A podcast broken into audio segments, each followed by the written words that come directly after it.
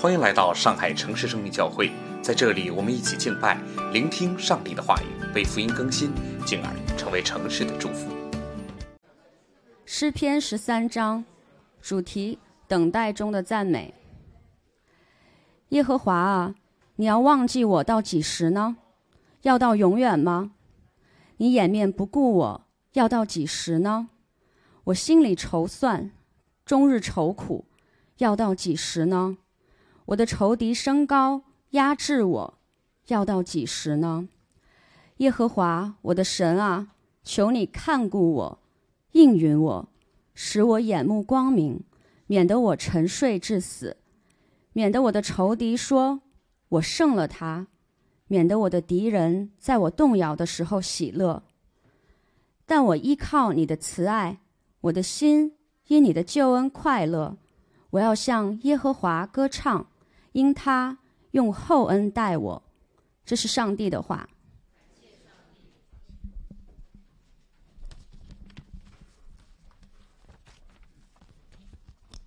好，各位弟兄姐妹来听福音，朋友们，呃，上午好，欢迎在过完了二零二一年最后一个假期之后回来一起敬拜。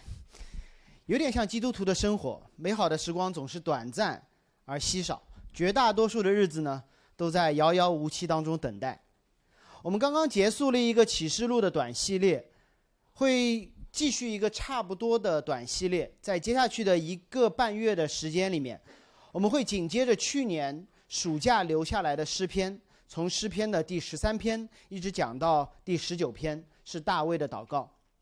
那七周之后，我们会迎来圣诞节之前的降临期，也就是圣诞节之前的四周。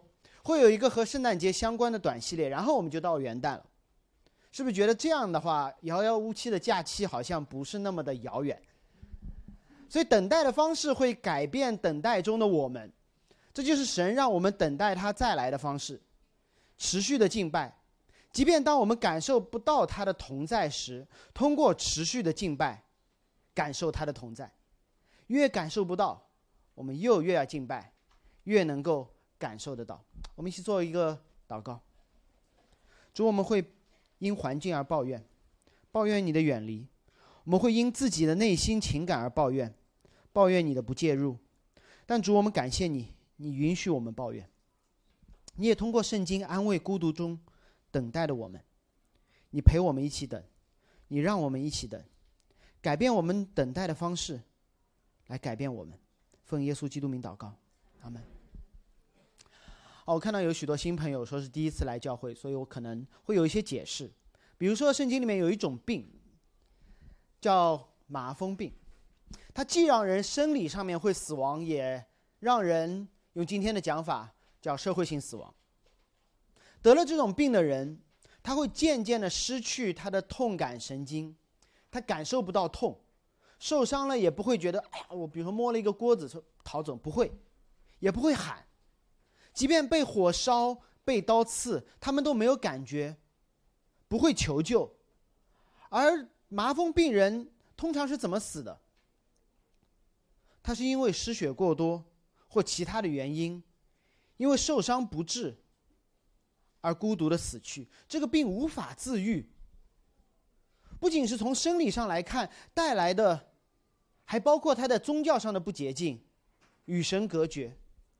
他每天走在路上的时候，必须得说：“我是不洁净的，我是不洁净的。”于是所有人都会远离他，远远的看着他。于是麻风病人他们会住在城外，在身体死亡之前，他们在情感上、在社交上面已经死了，因为他们从一开始就不拥有自救的能力，他们也不哭，也不喊，也不求救。今天可能没有麻风病人。但我们因为不知道或不承认自己有问题，与神隔绝，彼此隔绝，这样的人大有人在。很多非基督徒会告诉我，他说：“等我想明白了，就来信上帝。”很多基督徒也会告诉我，让我一个人处理好自己的问题，就会回教会。甚至我认识身边很多的传道人，包括我自己，都会以为说，当我足够成熟了，就可以独自面对。一切的危机，这某种意义上就是麻风病。我们以为我们可以，我们不求救，我们不，我们努力的去自救。基督徒受到这样的文化影响，以为自己越成熟就越能够独立面对一切，结果我们越是这样想，就越陷入孤独的深渊无法自拔。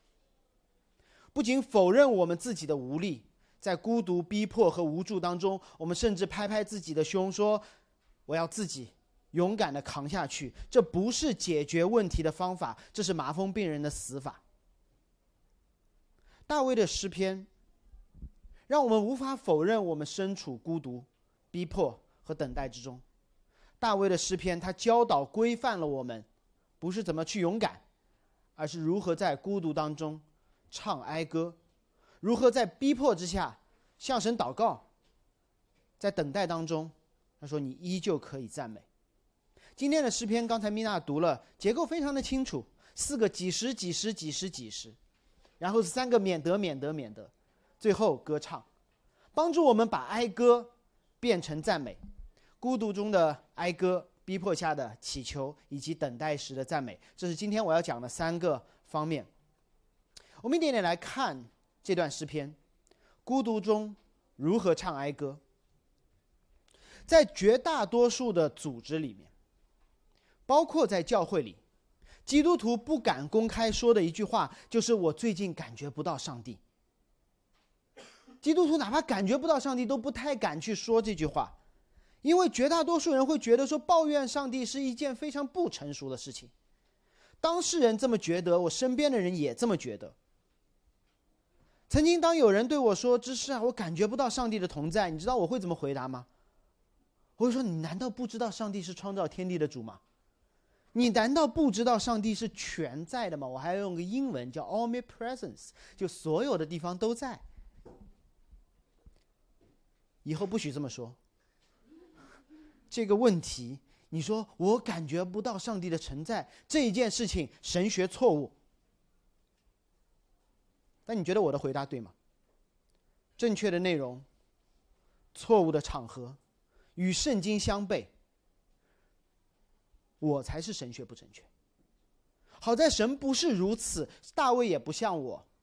大卫在私下表达自己感受不到上帝的同在，他还写下了自己的感受，交给你们的和合本圣经翻译成灵长，就是带领诗歌的人，交给刚才的姐妹说唱出来，让所有人知道你们的王感觉不到上帝的同在。他让所有的以色列人明白，感觉不到神的同在，不止你们每一个人。以色列的大英雄，真正的君王，他依旧感觉不到上帝的同在。你可以安全的、公开的告诉彼此：“我感觉不到神的同在。”怎么办？大卫是这么说的：“他说，耶和华，你忘记我要到几时呢？”还追问了一句：“要到永远吗？”你觉得上大卫在理性上面知道上帝的全在吗？他知道上帝的无限永恒？和不变吗？他当然知道，但他说我的情感就是不知道。然后他一口气说了四个几时，你掩面不顾我要到几时？我心里筹算终日愁苦要到几时？我的仇敌升高压制我要到几时？如果你把旧约圣经当中人全部摘出来，最会向神抱怨的，哦，要么是大卫，要么是摩西，冠亚军。如果你纵观圣经，一百五十篇诗篇，你会发现相当大的一部分不是赞美，不是祈求，不是敬拜，不是歌唱，是哀怨。甚至在圣经当中还有一个文体叫哀歌，占了整个诗篇的三分之一，还有整个一卷书叫耶利米哀歌。这说明什么？说明基督徒的生活和所有正常人的生活一样，相当大一部分。不是阳光灿烂的。在中国，基督徒和非基督徒一样，都要面对接下来两个半月的连续工作。而基督徒有一本圣经，教我们如何等，如何哀怨，表达你这种正常的情感，人的情感。如果有一个人说我从来没有哀哭过，你的反应是什么？你真勇敢吗？不是，你是不是人？作为基督徒，向神哀哭、向神发怨言，不是一种幼稚的表现，是一种符合圣经的正常表现。我直接把应用提到现在，说这间教会希望成为一个能够让弟兄姐妹安全的发怨言的教会。他得到的回答，不应该是说你神学怎么不正确这句话。你如果有人这么跟你说，你让他对大卫去说。你应该把诗篇十三篇删掉，不是。圣经让我们能够安全的发怨言，正确的发怨言。上帝如同一位慈父一样，告诉他的孩子，通过诗篇，当你不舒服的时候，你要说。当然你要说，但不要胡说。你不要光哭，你可以按照我带领你的方式说，说你的抱怨，说你的哀怨。你越成熟，越按照上帝的方式抱怨，你就越了解你的父亲，也越了解你自己。就好像你去看医生，有没有这样经验？医生要望闻问切的嘛，然后就问诊，或者说哪里不舒服？哎呦，哪都不舒服，你觉得这有用吗？没用啊。啊，有一点，医生会说：啊，胸这里不舒服，这里背后胸不舒服，前胸还是后胸，左胸还是右胸？然后是什么时候不舒服？哦，晚上翻身的时候不舒服，刺痛还是挤压感？这个过程当中，不仅让医生了解你，你也慢慢的了解自己。最后，当我晚上翻身的时候，后背哎呦又开始痛，我会喊吗？会喊。但我眼睛不睁，就稍微挪一下，把下面的蓝牙耳机拿出来放在边上就行了。就是当你按照上帝规范的方式发怨言的时候，你对神越来越了解，你对自己越来越了解，你就越有信心，知道。我的问题到底在哪？我要去往何处？上帝没有对大卫说：“勇敢一点，不要哭，不要叫，读经祷告就好了。”不是的，可以哭，可以叫。大卫也哭，大卫也叫，但是大卫把他的哀歌记载下来，帮助我们这一群在哀哭当中的人如何哀哭，如何进入最后的敬拜。这连续四个几十。让我们大概了解了大卫的情况，他感觉被上帝遗忘了，他感受不到上帝的同在了，他努力的自己想办法找出路，但毫无出路，他被仇敌压制的毫无尊严。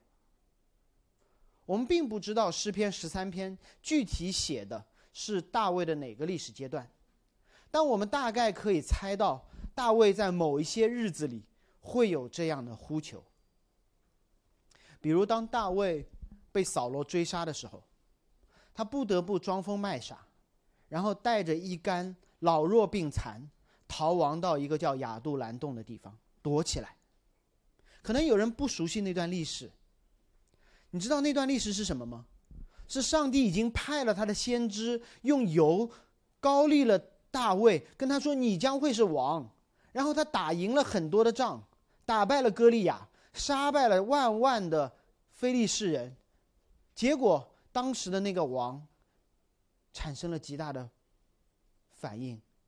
他说：“到底谁是王？”于是开始追杀他，追杀他。所以大卫说：“我明明是王，我明明战绩卓越，但为什么真身为真命天子的我落到如此地步？神啊，你是不是忘记曾经让我做王的应许？”神啊，你是不是忘记了以色列百姓是如此的爱戴我？神啊，你是不是忘记了我打死过歌利亚？神啊，你是不是忘记那个追杀我的扫罗已经远离了你？大卫感觉不到上帝的同在，他可以接受上帝暂时的忘记，他觉得这也太久了吧？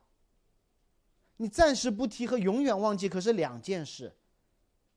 于是大卫说：“跟大卫说，大卫跟上帝说，deadline 快到了。”你应该想起我来了。你知道，我们都会给上帝一个一个时间节点。神呢，两个月是我能够忍受的失业的极限。两个月之前，我认为你是磨练我；两个月之后，你就是忘记我。神那，我可以忍受我单身的时间线点。三年是你磨练我，三年之后就是你忘记我。我可以接受我孩子不乖到某一个地步，但过了那个时间节点，就是你忘记我，我可以接受孤独一阵，我可以接受我抑郁一阵，一个月可以，两个月咬咬牙，半年神你玩太大了，是不是把我忘了？我们有这样的想法，是因为这个世界一直在告诉我们，比如说你去面试，HR 跟你说等通知，你出门的时候会怎么样？很开心，因为有通知等，对吗？一个礼拜之后，你就开始为那个 HR 找理由。这么多人要面试，这么多岗位，月底要发工资，肯定很忙的，会想起我的。两个礼拜之后，你开始给公司找理由，对吧？招聘是众多工作之一，业务很重要。三个礼拜之后呢，你开始怀疑是不是不要我了？但不要我，至少有一封拒信啊，拒信也没有等到。一个月之后，你就开始有人说：“哎，你要不要去问一下，是不是把你简历调到碎纸机里去了？他们把你忘了。”怀疑上帝的遗忘，导致了大卫开始愁苦。他终日愁苦，不是一次性的愁苦，而是每天都愁苦。愁苦并不因为上帝的缺席，而是因为大卫以为上帝缺席。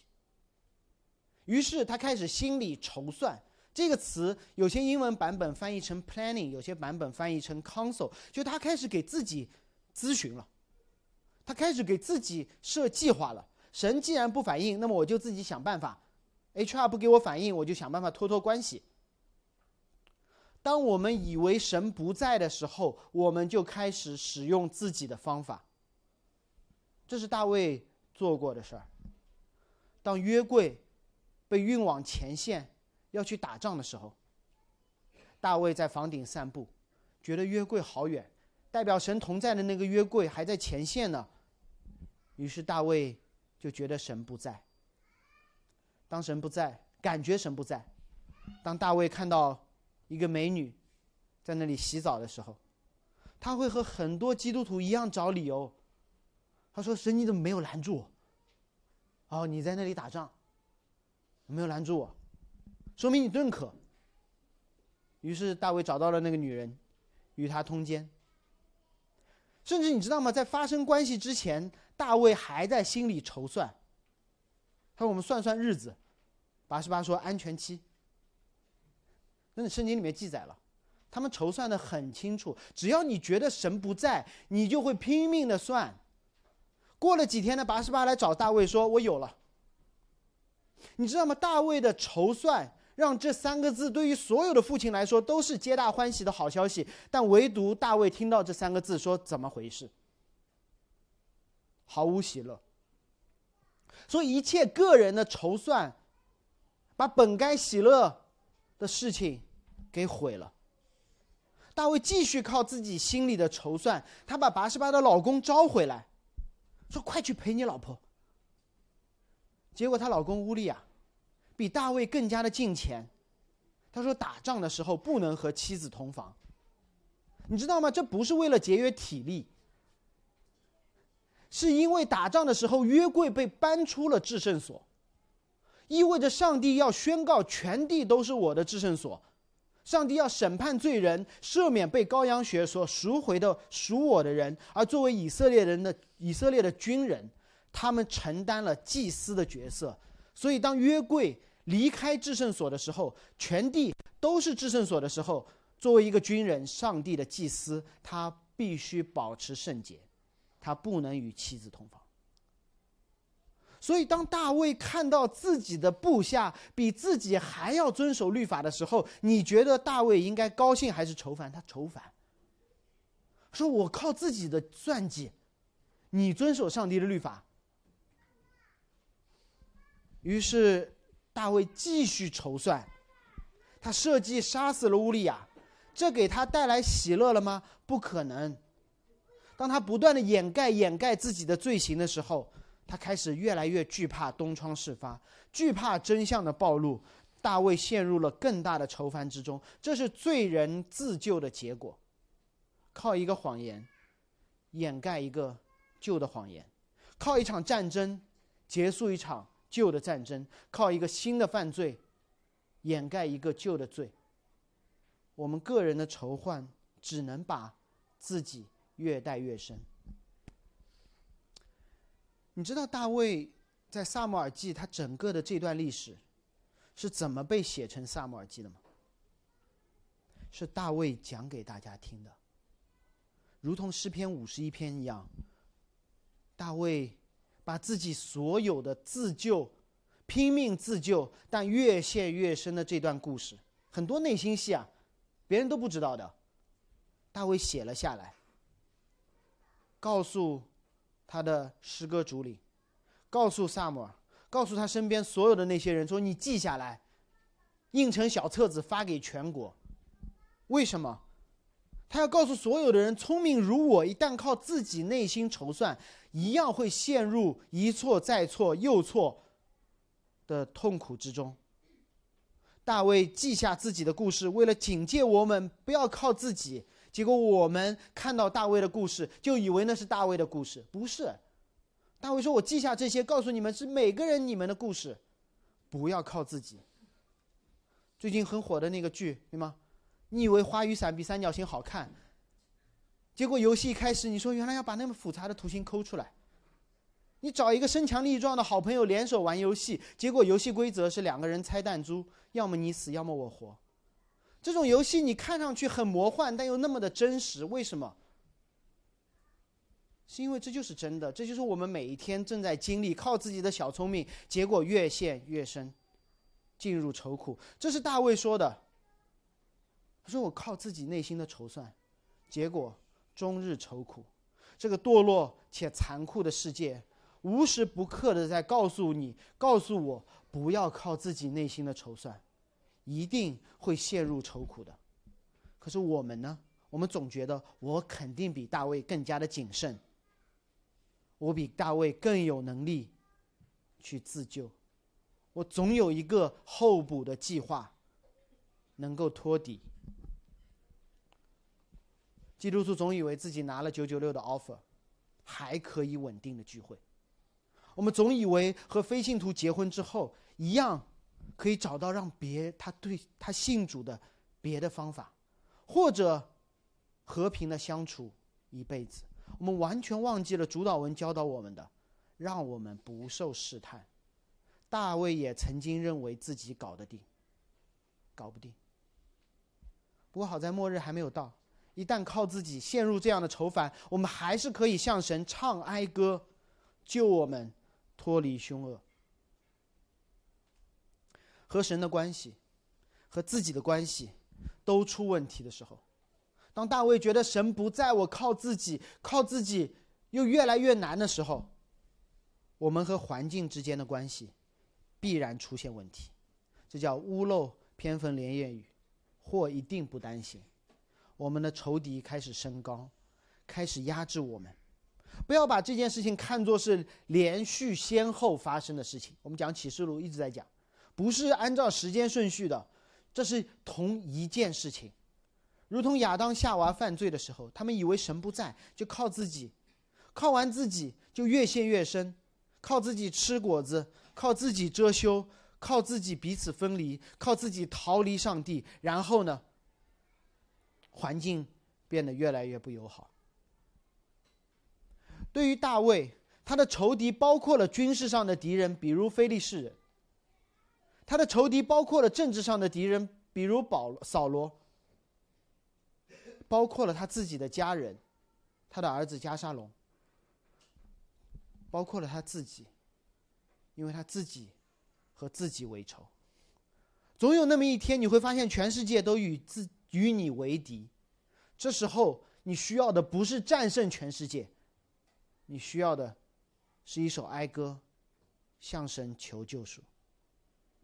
因为这是我们生活的写照。我们以为自己孤军作战，我们努力的靠自己打天下，最后发现不仅天下，连自己都是自己的仇人。让我这么问大家：如果你陷入极大的孤独感时，你想方设法寻找出路，却无路可走时；甚至你和自己身边最亲的人都彼此为仇时，你的祷告，你跟神，如果有机会和神说话，你的问题是什么？如果是我，我通常会问神说：为什么？我们总想找原因。但大卫的祷告校准了我们祷告的方式，他没有问为什么，他说什么时候？为什么大卫没有问为什么？为什么大卫没有问为什么？诗篇不仅让我们知道我们可以向神发怨言，同时它也规范了我们如何向神发怨言，不是去质疑神为什么，而是问何时。一个真正认识神的人，一个读过圣经的人，大卫读过他之前所有的圣经。当他深陷苦难之时，他可以表达自己的情感，说：“神啊，你在哪里？”同时，他也可以问：“这要到几时？”但他不会问为什么。他不会问为什么。我们喜欢问为什么，因为我们觉得自己有理，你欠我一个答案。就像我们会问为什么亚当夏娃犯罪之后，我们为什么会继承他的罪？为什么亚当夏娃犯罪了，我们为什么也要受审判？记得我在启示录啊创世纪的那一段讲过，第一读者跟着摩西出埃及的那些以色列人，他们不会问为什么亚当夏娃犯罪，我们也要受审判的。他们会问为什么我们有我们？为什么神没有在那一刻就击杀亚当夏娃？为什么神对他们好？为什么神那一刻给他们恩典，让我们有机会问这些问题？大卫也有，在大卫的故事里面，我们很多人，如果你熟悉圣经，你会问那个问题，就是为什么约柜掉下来，乌撒摸了一下就死了，对吗？他好无辜。我告诉你，跟大卫一起出征的以色列人，读到这一段的时候，他不会问乌撒为什么摸了一下约柜就死了，就好像今天如果我女儿摸了一下电门就死了。我说为什么他会死？不是你爸爸从小到大作为一个祭司，从小到大你知道有一条是有你可以做任何的事情，只有一件事情不能做，你就不能摸约柜。这是第一。第二，在乌萨摸约柜之前发生了什么事？他们用牛车运约柜，对吗？为什么他们用牛车运？不用别的方式运？因为这是非利士人运约柜的方式，非利士人把约柜放在牛车上面运回了自己那个叫大滚的那个神庙里面，所以以色列人从一开始就错了。你不能用运粮食的方式运核弹。那时候，所以以色列人问的不是乌萨摸一下怎么就死了，以色列应该问说为什么大卫活下来了，剩下几万个人都活下来了，死的只有一个。所以在那些故事里面，大卫不会问为什么的，他会只会问说神要到什么时候？出埃及的以色列人看到的是亚当在伊甸园的故事，是一个恩典的故事，甚至他们看到运约柜死乌撒的故事，都是一个恩典的故事。说为什么我能活下来？神，你什么时候再以你的恩典待我们？有机会抱怨神，本身已经是神的恩典了。但抱怨的内容不应该是为什么。若神要和你讲理，我们连抱怨的机会都没有。但你可以基于上帝的赐恩赐生命的前提问神，说这苦难还要持续多久？因为这件事情是神应许的，他说我会再来，我会救你们的。你可以按照上帝明确的“我会来救你们的”来问上帝，但你没有资格。对不起，我得说，我们没有资格问上帝为什么。因为如果要和上帝说理，我们连问为什么的机会都不应该有。当一个孩子出生的时候，他会哭。如果他不哭，像我一样，我出生的时候没有哭，不是因为勇敢，是因为我的脐带绕着我脖子绕了三圈，没有哭。是对吗？医生不会说：“哎，这小朋友好勇敢啊！” 不会的，他说他有问题。什么都不需要的基督徒，觉得自己搞得定的，不哭的基督徒，可能是一个死的基督徒。对这些出生都不哭的孩子，医生会做什么？打屁股嘛，对吧？打屁股。当然我直接扔高压氧舱。那通常有一个小朋友不出来不哭怎么办？就打屁股。如果小孩有意识，他应该问什么？他说：“你不给我吃，不给我喝，不给我穿衣服，你要打我，要到几时呢？”这说明什么？说明这个孩子活了。所以当大卫说抱怨、说哀歌的时候，说明什么？说明他活了。他是一个灵里面活着的人。最可怕的是什么？这个孩子出生后，任你怎么打、怎么拍，他都很勇敢，他很坚韧，他咬牙不哭。最后，这个医生可能真的把你忘了，把你放到黑色塑料袋里面处理掉了，因为这个孩子好像是死了。在座的弟兄姐妹，不要害怕分享你的软弱和孤独感，不要标榜自己独处的能力。这样做不是成熟的表现，这是属灵上的大麻风。如果一个人总是基督徒，总是说我很厉害的，我可以一个人的，这是属灵的大麻风。上周启示录在告诉我们，寂静让人误以为神的不在，恰恰相反，寂静是神同在的标志。今天的诗篇告诉我们一个类似的信息：我们感受不到神的同在，向神呼求，恰恰说明我们活了，并且我们知道有神。就好像一个孩子说：“妈妈，你在哪里？”说明什么？他知道他有妈妈，他期待他的妈妈的出现，这是一个正当的理由，说明他是一个活的孩子。有没有觉得很巧？正好两段两篇。启示录和诗篇，隔着两周，似乎在讲同一件事情。启示录八章，诗篇十三章，都在讲到上帝的沉默、内忧外患。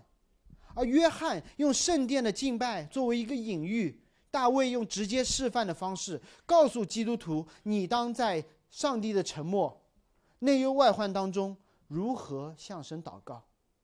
你可以抱怨。上周讲到，你的祷告和香一样送到天上，而今天就告诉你香是怎样被做出来的。这香，这祷告当中应该包含着你对神的哀歌。我们可以抱怨感受不到上帝，我们可以抱怨自己努力自救带来的愁苦，我们可以抱怨敌对的环境，但千万不要停在这里。不要停在这里。你可以向神祈求，你可以抱怨完了，你应该向神祈求。这是今天要说的第二点，在逼迫当中的祈求。我们在大卫的祈求当中看到他更多的情形。他说：“耶和华我的神，求你看顾我，应允我，使我的眼目光明，免得我沉睡至死，免得我的仇敌说我胜了他，免得我的仇敌在我摇动的时候喜乐。”大卫对死亡有着深深的惧怕，他甚至明白死亡不是结束。如果他认为死就死了，他就是免得我沉睡自死。好了，他说我沉睡自死之后，还有仇敌说胜了我，还有仇敌在我摇动的时候喜乐。当他他发现他沉睡致死这件事情。是仇敌夸口的开始。当他看到仇敌喜乐的时候，大卫极其的焦虑，迫切的祈求。大卫正在经历的不仅仅是感受不到上帝的同在，不仅仅是自己的努力把自己越陷越深，他着重说了仇敌的压制，没完没了的压制。沉睡致死，不是睡一觉就好了，是睡一觉就不醒了，而不醒。是一切羞耻的开始。死亡是一切羞耻的开始。在启示录的那个系列当中，我们提到了死亡。我告诉大家说，死亡突破了我们对苦难的想象力。在这里也是，我们以为死了就一了百了，不是。死亡是一切灾难的开始。大卫的诗篇和我们的良心都在告诉我们一件事：死亡不是一了百了的。死亡不是你和这个世界隔绝，死亡是你要进入一个更可怕的处境。不仅圣经说的，我们的良心也在告诉我们。我跟很多人举过这个例子，很喜欢。纽约大学斯顿商学院的社会心理学家 Jonathan Haid，他在纽约大学最优秀的大学生当中做了这样一个实验。他说：“同学们，你们谁是无神论者？你们谁是唯物主义者？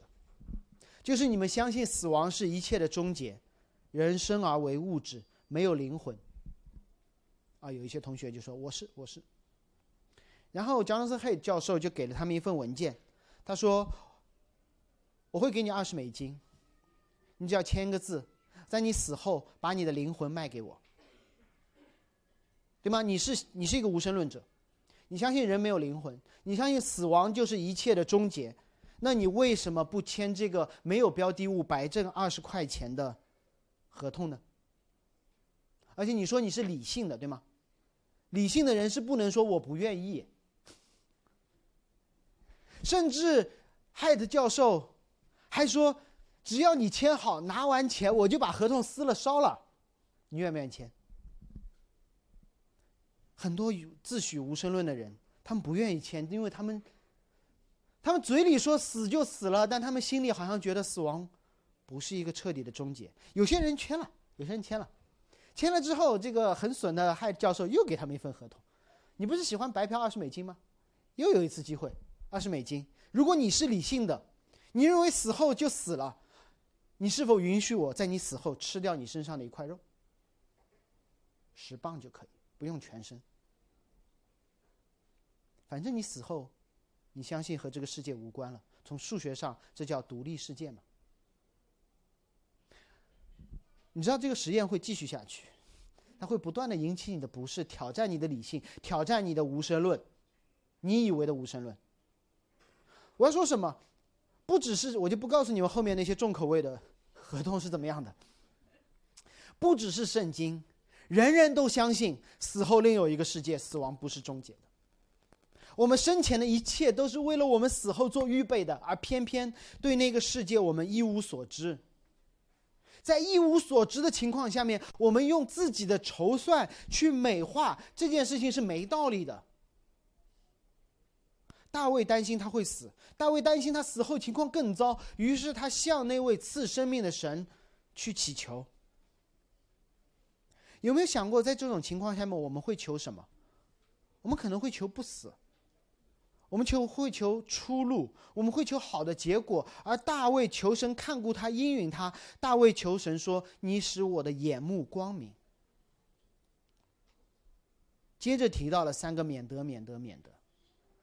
在圣经当中，每次说到眼目光明的时候，不是指你眼睛变成二点零，摘掉眼镜，是你明白什么是真理，既包括了对自己的认识，比如说亚当夏娃眼睛明亮之后，他们发现自己是罪人，也包括了对神的恩典的认识。保罗对以弗所教会说：“照明你心中的眼睛，使你们知道上帝的恩招有何等的指望。”大卫向所有人的示范，是在灾难面前，在不确定当中，你需要的不是自救的能力，需要的不是一针鸡血，说我可以勇敢，不是眼赢下眼前的战役，不是打败敌人，而是明白真理是什么。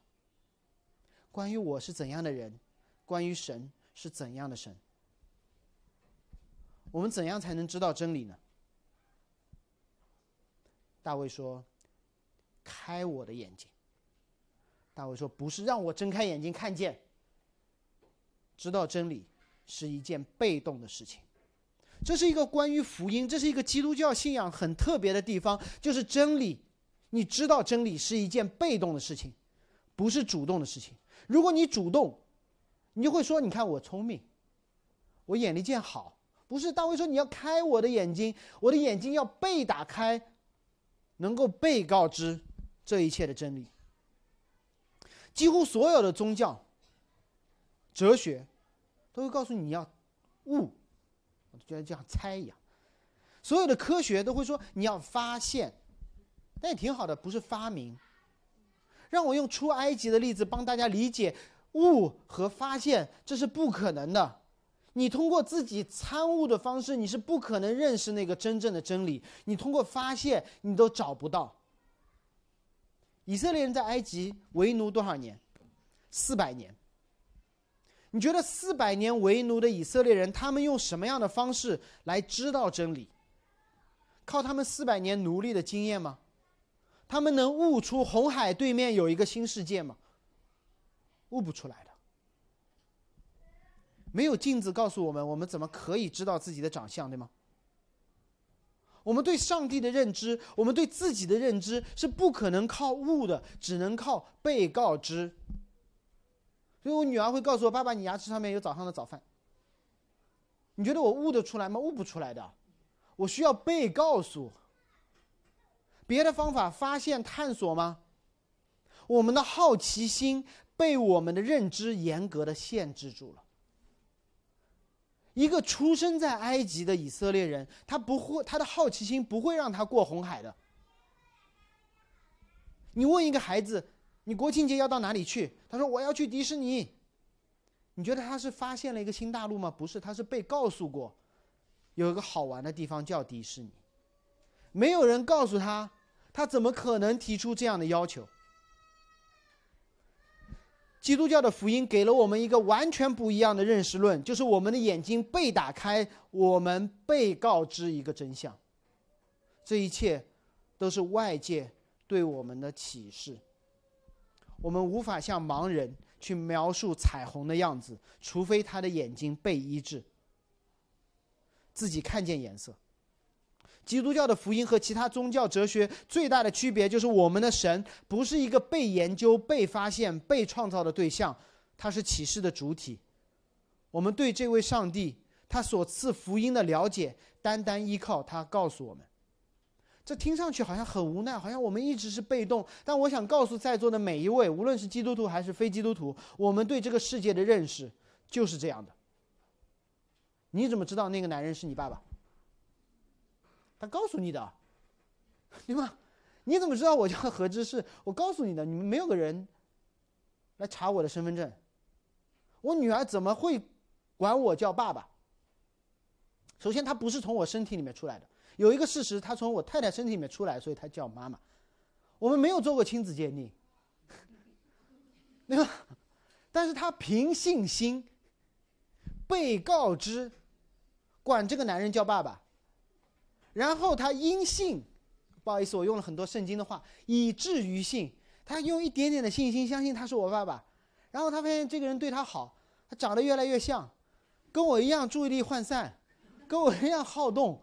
然后他越来越相信这个人是我的爸爸，所以你知道吗？你认识上帝不需要用一种新的方法论。你相信上帝，其实跟你相信有一个男人是你的父亲没有什么太大的区别。结果我们偏偏需要用另外一种认识世界的方式来认识这位神，这是不对的哈。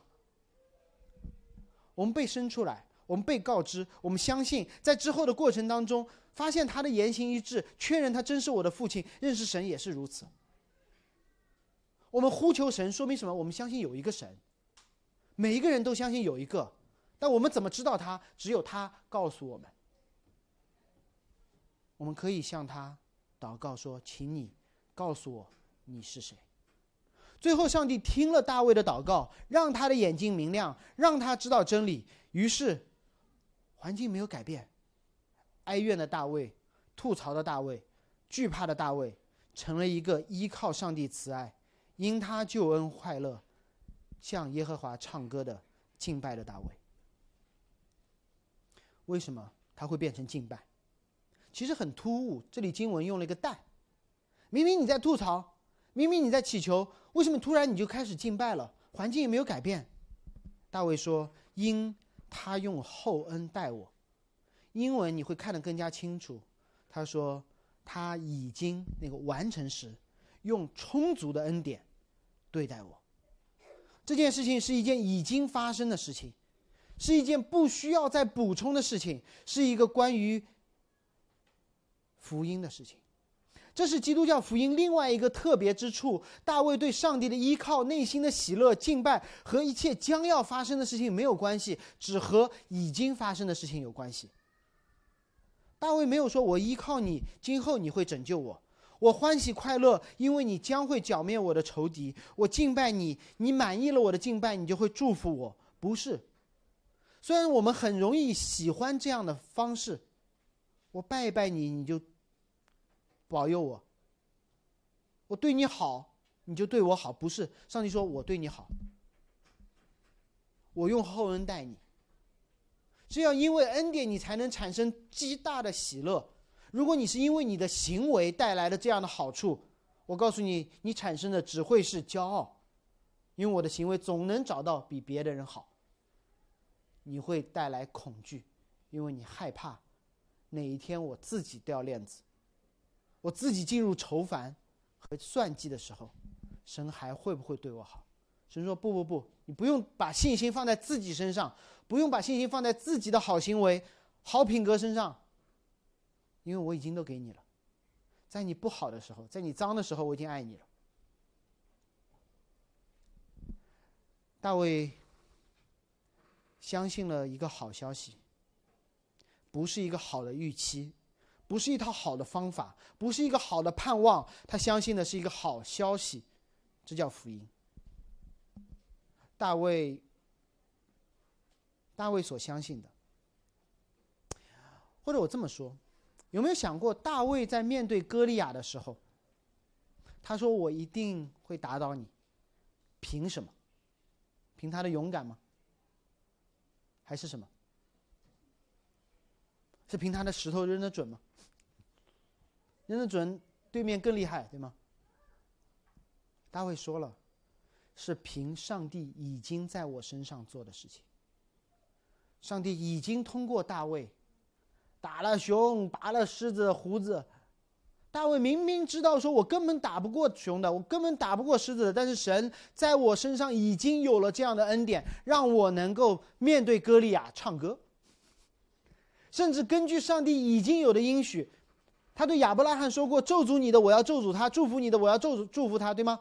所以大卫把歌利亚咒诅以色列的话原原本本的对歌利亚说了一遍。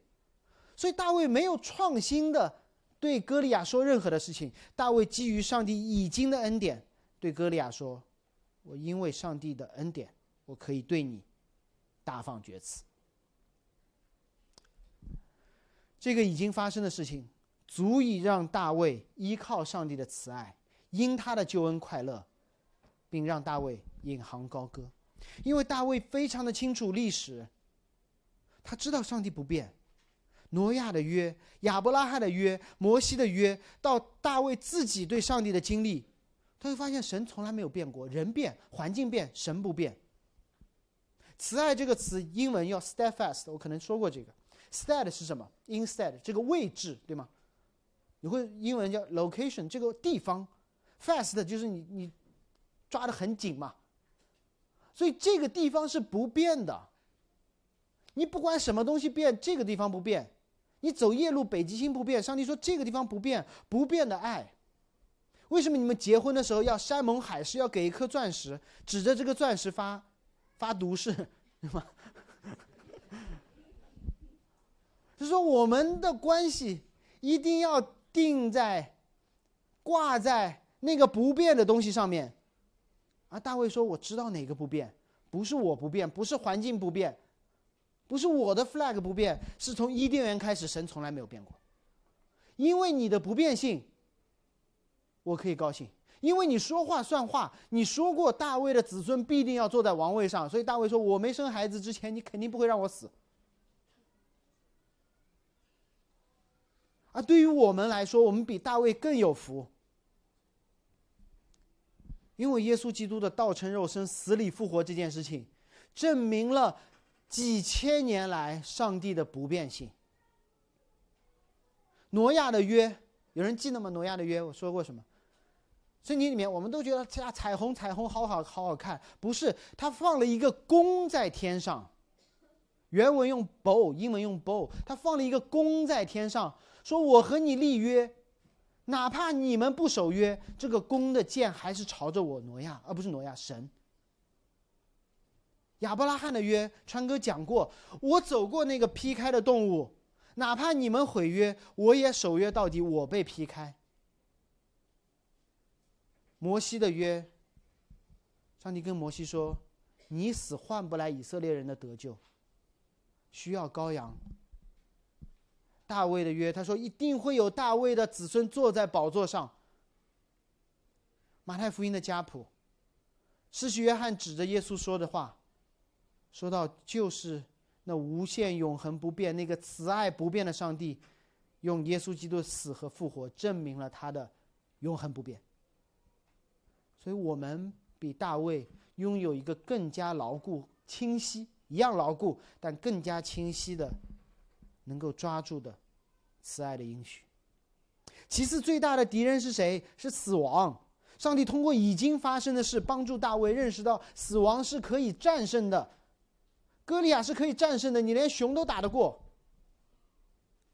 而在耶稣基督的故事里，他不仅仅让我们看到死亡可以被战胜，他还把死后的这个盲盒给我们打开了，他从死亡当中出来。刚才说了，我们没有见过死亡，所以我们用自己的想象力美化死亡。而耶稣基督是死过再活回来的，并且他活回来以后，给我们看到了复活的样子，好让我们知道因信他而复活的人可以成为什么样的美好的样子。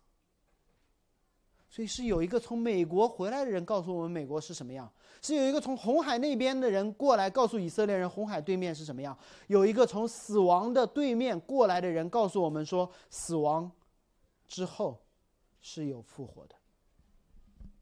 福音是好消息，当一个人曾经死里复活这个事件是一个消息而不是故事的时候，也就是耶稣基督死和复活这一个基督教的福音。被确认为真实的时候，那一刻整个世界都被改变了。当第一支疫苗下线的时候，现场人都欢呼了，看新闻的人都欢呼了，不是因为他们打了疫苗，而是因为死亡不再是绝症了。两千年前死人复活的事情，这件事情如果是真的，那么我们就可以在一切死亡的阴影下。把它当做阴影而欢呼了。我们怎么知道这是真的？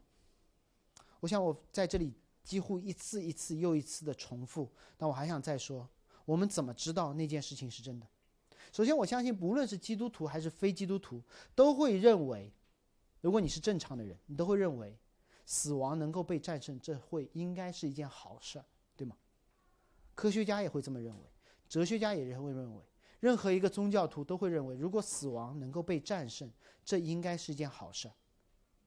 我们都希望死亡在两千年前真的被战胜。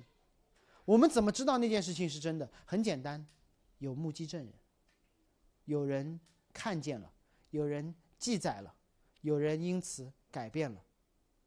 有人去传这个福音的时候，宁可放上摆上自己的生命为代价。只有一件事情。可以让一个人毫无保护的冲进疫区，那就是他相信自己打了疫苗。只有一个，只有一个理由让一个人可以拼了命去传一个好消息，那这个好消息叫复活。而如果你们在座有做法律的，有搞新闻的，我们怎么知道这个新闻是真的新闻？我们需要有目击证人。有目击证人，就像我们怎么知道几个月前在东京真的有一场奥运会？对吧？你看的是电视。我知道曾经有一年在朝鲜，他们转播了一场他们拿了亚军的世界杯，对吗？所以你怎么知道七月份到八月份在东京的那场奥运会是真的？你们所有人看的都是二手信息，对吗？网上的。你怎么知道那个不是 AI 做的？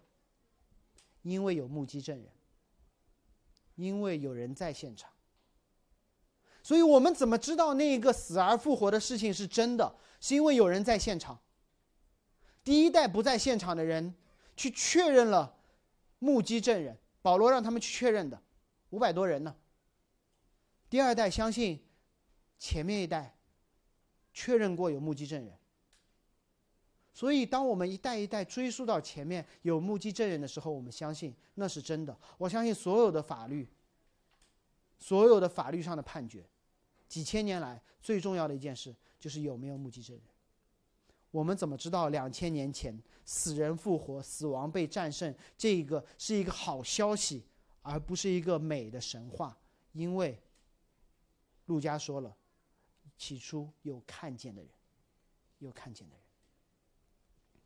我想最后跟大家分享一些这段经文对我自己的帮助。在准备准备这篇讲道的时候，其实我得承认不容易。十一长假对我来说，并不是事情变少能休息，而意味着前面要忙退休会，原本该做的事情挤到了最后的两天。昨天我早早来到这里，准备一个人好好的写讲道，结果发现憋不出来。解经都做了，我该做的所有的解经神学部分我都做了，但内心毫无感动。总觉得缺了点啥，然后又觉得好像又比平时不一样。你发现今天我女儿不在，我不敢看，因为她去了我爸妈家。现在可能我女儿肯定是在线上听，我不知道我爸妈在不在听。然后一个传道人这时候就会有很大的压力，因为我我会相信一个我明明知道是谎言的东西。就很多人都在问说你爸妈信不信主？我不知道我爸现在在不在听。有人会问我说。你爸妈都不信，你传什么福音？爸妈都不信，你做什么传道人？头脑上我知道传福音，因为这件事情是真的；做传道是因为神的呼召，但情感上面我还是很难过这一关。就像你们，你们肯定会听到有人问说：“信耶稣会让你有好工作吗？你信耶稣为什么还在单身？你信耶稣为什么一没有一帆风顺？”问问问多了，我们就开始怀疑人生。所以，在我很难去写下来的时候，我说：“好吧，这就当成我的祷告吧。”我说：“耶和华我的神啊，求你看顾我，应允我，使我的眼目光明。”我说：“神，祷告好了，站起来，觉得没好啊。”神，你要我怎么祷告才好呢？然后我突然发现，我开始了，我感受到了哀歌，我开始了祈祷，但是我没有开始敬拜，我回到了哀歌。我说：“神啊，你要我什么在祷告呢？”我没有进入赞美的状态，而我回到了哀歌的状态。你知道基督徒真的会这样？我们哀歌，然后我们祷告，祷告完了以后，我们说，我们以为大卫的这个诗篇是一套咒语。哀歌做好了，对吧？SOP，哀歌做好，开始祈求，祈求好了以后，我们说神，哎，第三步还没来，你知道吗？第三步没来，当我们问的时候，其实我们没有到第三步，我们回到了第一步，说到几时？然后我这时候我意识到，这个诗篇不是大卫的某一次祷告，而是大卫在重述他一生与神经历的过程。大卫不是唱了十年的哀歌，开始有十年的祈求，十年祈求之后有十年的赞美，而是大卫的整个一辈子一直在哀歌、祈求、赞美的这个循环当中。而绝大多数的情况，我们的循环就是哀歌做好做祈求，祈求之后再哀歌，哀歌之后，怎么神啊？怎么还没有还没有赞美呢？其实我们又去唱哀歌，等待上帝应许的实现。这不是这首诗篇，不是把哀歌变成赞美的方式。是一个基督徒一生状态的描述。当我们问还有多久的时候，我们就在哀歌的状态；当我们求神开我们眼睛的时候，我们就在祈求的状态。我们可能会问神啊，我的眼睛怎么还没有开？我们又回到了前面的状态。所以我们需要什么？我们不是回到还有多久的状态，而是回到上帝已经给我们这些救恩的恩典的当中，回到十字架，回到空坟墓。确定基督已经复活，并他的恩典充分，他的恩典不需要加上我们把诗篇十三篇读一遍，才是完整的恩典。当我们意识到这一点的时候，我们真的可以进入快乐的敬拜。这是苦难的意义，逼着我们从哀歌当中放弃自救，逼着我们期待恩典，逼着我们数算恩典。中国家庭教会有一句。很老的，都像儿歌一样。他说：“祷告，祷告，祷告。”英文也有叫 P U S H，听到过吗？Pray until something happen，不是推，就是祷告直到有些事情发生。于是老家庭教会的长辈们他们会说：“祷告，祷告，祷告，就会发生一些事情。祷告，祷告，祷告，就会发生一些事情。祷告，祷告，祷告，我被神改变了。”福音书当中记载了一个耶稣遇到的麻风病人，这个麻风病人很拼的，他冲进城去找耶稣，他冒死，因为麻风病人进城就要被石头打死的，他不能进城的。他向耶稣求一件不可能的事情，因为他听说耶稣做了很多不可能的事情。于是他按照他听说的耶稣向耶稣求一件不可能的事情。啊耶稣没有给他一个方法，他说：“啊，你要医好是吗？排队挂号吃药不是？耶稣用耶稣的方式方式拯救了他。耶稣说，如同创造时候神说那样，他说你好了。耶稣不仅说，耶稣还摸了他。我们需要的不是简单正确的神学，我们还需要去摸那个从得病就再也没有。”任何人际关系没有任何身体接触的那个麻风病人，而耶稣还在这时做了一件符合律法的事情。麻风病人碰到任何人，任何人变成什么不洁净，对吗？摩西的律法当中有一件东西，有一件东西碰到不洁净的那个不洁净的会变成圣的，那叫圣坛，那叫坛，那是至圣所。所以耶稣。按照摩西的律法，触碰了那个不洁净的，因为它是圣的，所以那个不洁净的被医好了。然后耶稣对那个麻风病人说什么？说你现在可以去圣殿里面给祭司看，你可以敬拜了。有人会觉得耶稣好容易啊？那有人会问说：哎，医好一个病人容易，还是使人的罪得赦免容易呢？耶稣，你说呢？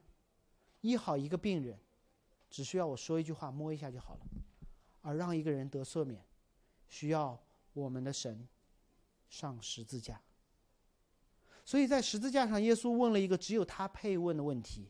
他问了为什么，他没有问几时。他说：“我的神，我的神，你为什么离弃我？”对耶稣而言，这是不公平的；一人受苦，对我们而言，这是公义的。我们。被他的意所归算，耶稣为什么回答了我们的为什么？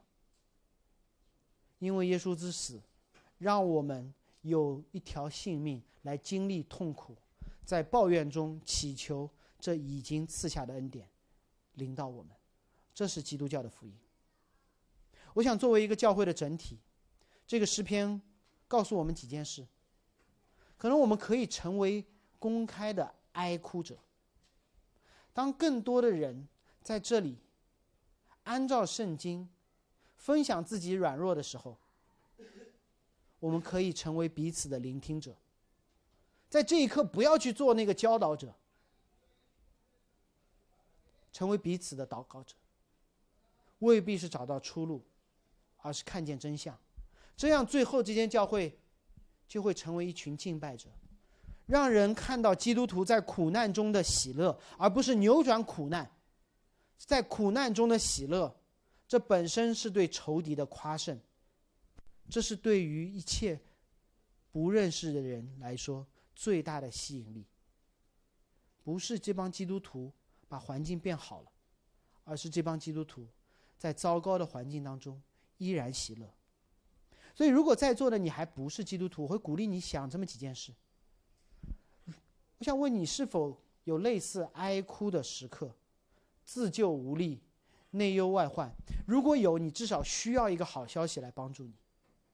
你需要的不是好建议，因为你肯定听的太多了。